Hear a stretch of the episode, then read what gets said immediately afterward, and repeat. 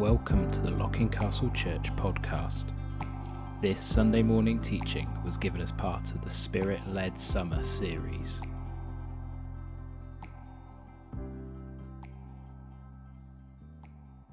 And I really feel that this is an important moment for this church.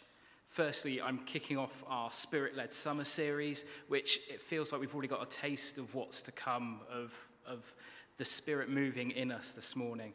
Um, but there's also something so energizing about speaking about the Holy Spirit. It definitely feels to me like a rubber hitting the road kind of moment. We've gone through um, a few different series looking at our front lines, so those places where we interact with those people who don't yet know Jesus, realizing that we all have them. Um, we've gone through, we've done a series looking at our identity through the parables, so asking the big questions of who am I and why am I here? And then most recently, we've gone through a health check just of our church and of ourselves, looking using the letter to the seven churches in Revelation. And if you've missed any of these, you can catch up on our podcast that we do each week um, with the Revelation series. It's only about six, um, ser- uh, six episodes long, so they take about 20 minutes. So you could probably fit it in in a week on your commute to work. Just listen to it, go over the series again, let it kind of refill you, reinvigorate you there. But all these series feel like they were preparation for what is to come, getting us ready for what God is going to do next. This feels like the moment where we need the energy and power to do all the things that we've been talking and beginning to do. The energy and power to sustain us and move forward. We need the Holy Spirit as our energy and power to do the, all that God is calling us to do and be. So, what a more appropriate day to do this than on Pentecost? Now, the passage that we've just heard from Acts is a fairly well known story, particularly in charismatic circles. But what I feel God is saying to us today comes from the verses that bookend our reading today. So, the first thing that struck me from the passage was in verse 1. When the day of Pentecost came, they were all together in one place. For a long time, I've read that to mean, isn't it helpful that everyone was in the same place so Pentecost could happen? And then move on and read the rest of the passage. But that's not what it's saying. The day of Pentecost had arrived and everyone was together. It was like saying it was the 26th of April and everyone was together. It was a way of identifying what day it was when these things were going to happen. The day of Pentecost had been happening for centuries. It wasn't initially a Christian focused day, it was originally a Jewish festival known as the Feast of Weeks.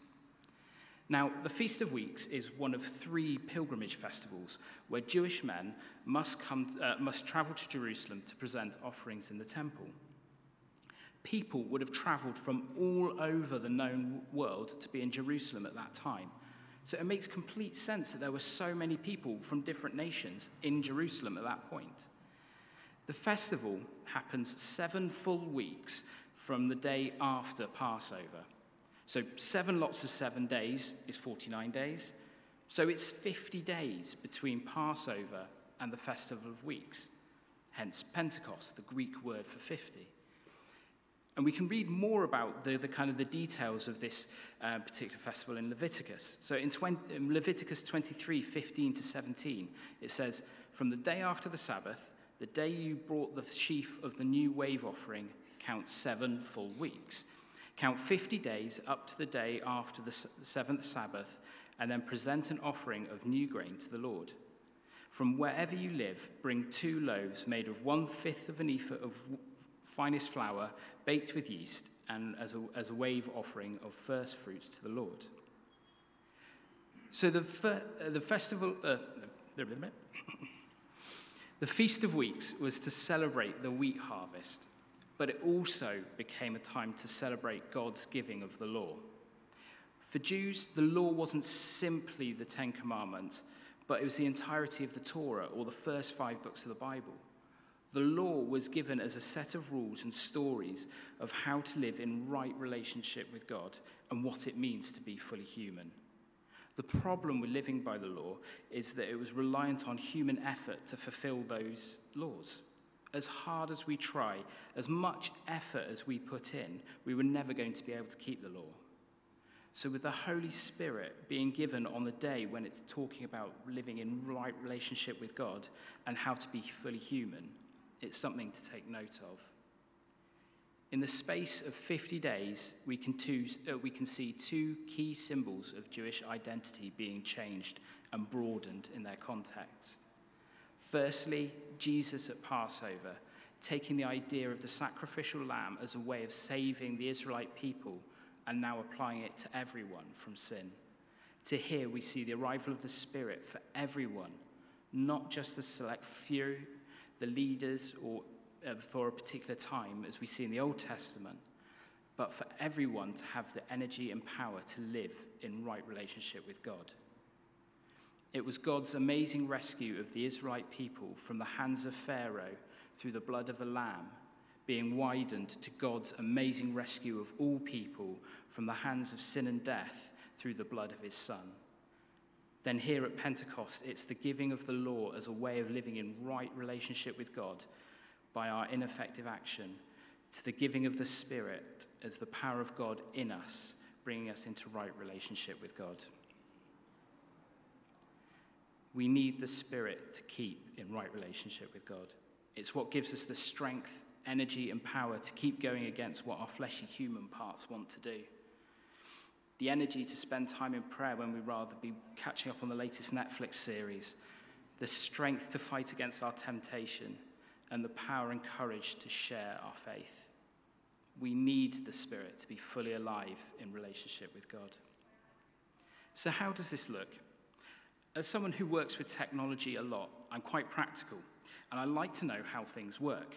So when a, a management consultant might come in and say, we need to leverage our core competencies and incentivize our employees to think outside of the box and be proactive in order to achieve our goals.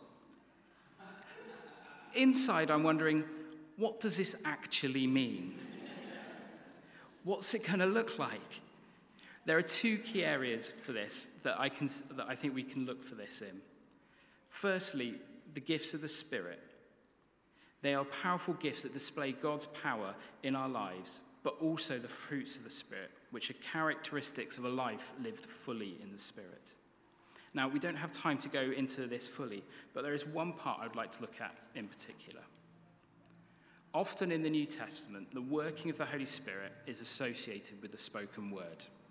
We can see words of prophecy or supernatural confidence and clarity when speaking to those in authority. It's in these moments where we see people say things they wouldn't normally say, people having confidence to say things they wouldn't normally, or the wisdom to see things for how they really are. I can remember a very clear time of this happening.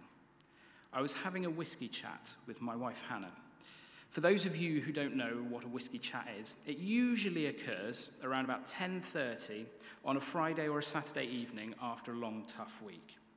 A couple of beers or maybe a couple of glasses of wines have been drunk, and then a dram of fine single malt is required to, to complete the evening. Hence, a whiskey chat. And as I'm prone uh, to, as I'm occasionally prone to bounce, uh, bouts of melancholy, these chats usually involve some kind of pseudo philosophical idea, like the fact that it takes so long for the light to reach the earth from stars that we are technically looking into the past. Which means we are always technically looking into the past because it takes time for light to reach our eyes. Which means, how can I be sure that what I'm looking at is actually there? And then also, what I perceive as green, does everyone else perceive as green? and not blue. And just because something has been labeled as green, but it's actually blue. So it was during one of these types of chats that I was complaining about how hard life was and the fact that I needed something to make sense of everything.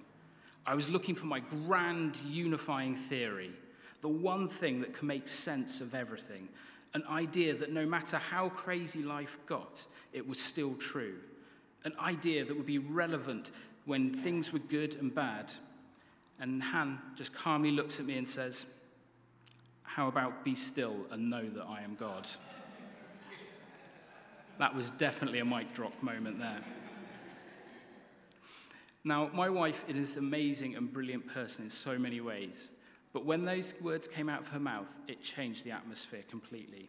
There was something about what she said and the wisdom it contained. You knew it was the Spirit speaking through her. It completely disarmed my mood and changed the atmosphere entirely around that conversation. It's also worth noting that we can't just call up these gifts of wisdom and ideas out of our own fruition. The Spirit is not like the Force in Star Wars, unfortunately.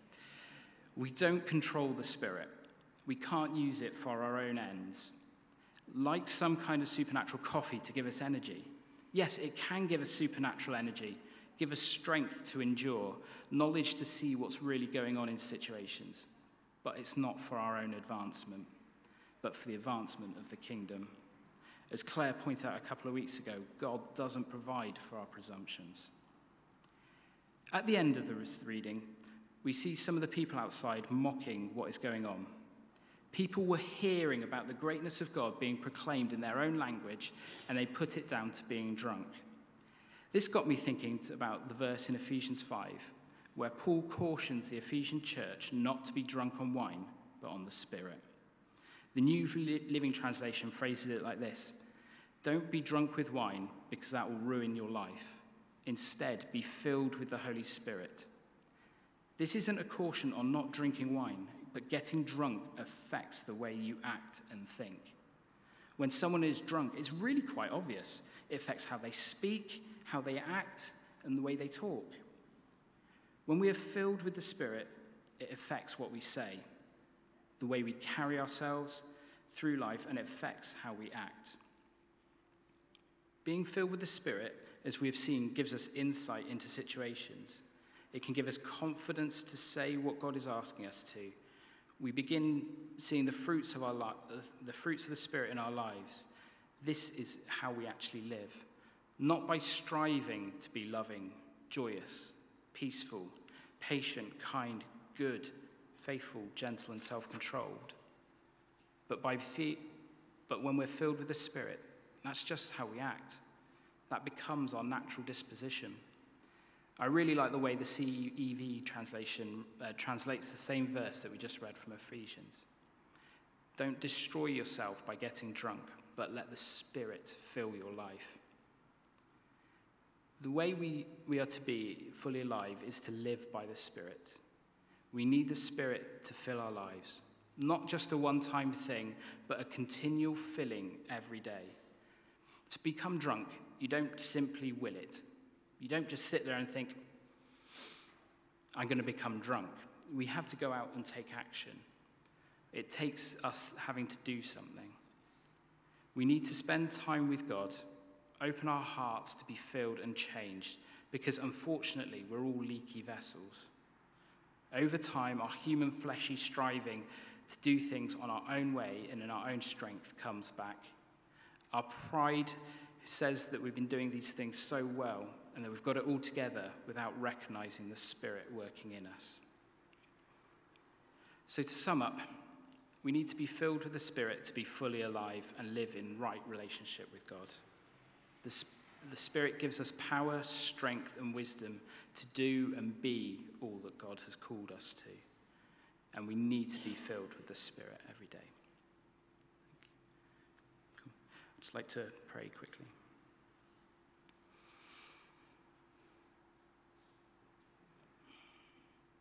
Yeah, Father God, we thank you that you have given us your Spirit. Your Spirit is a way of of us being able to come to you, to know you, to do the, all that you've called us to do. Father, you have great things for each one of us, and you've given us everything we need to do it if we rely on you. So, Father, we just thank you for that. We pray that you will be in our hearts this week. In your awesome name, Amen. Thank you for listening. To find out more about Locking Castle Church, please visit our website at lockingcastlechurch.org.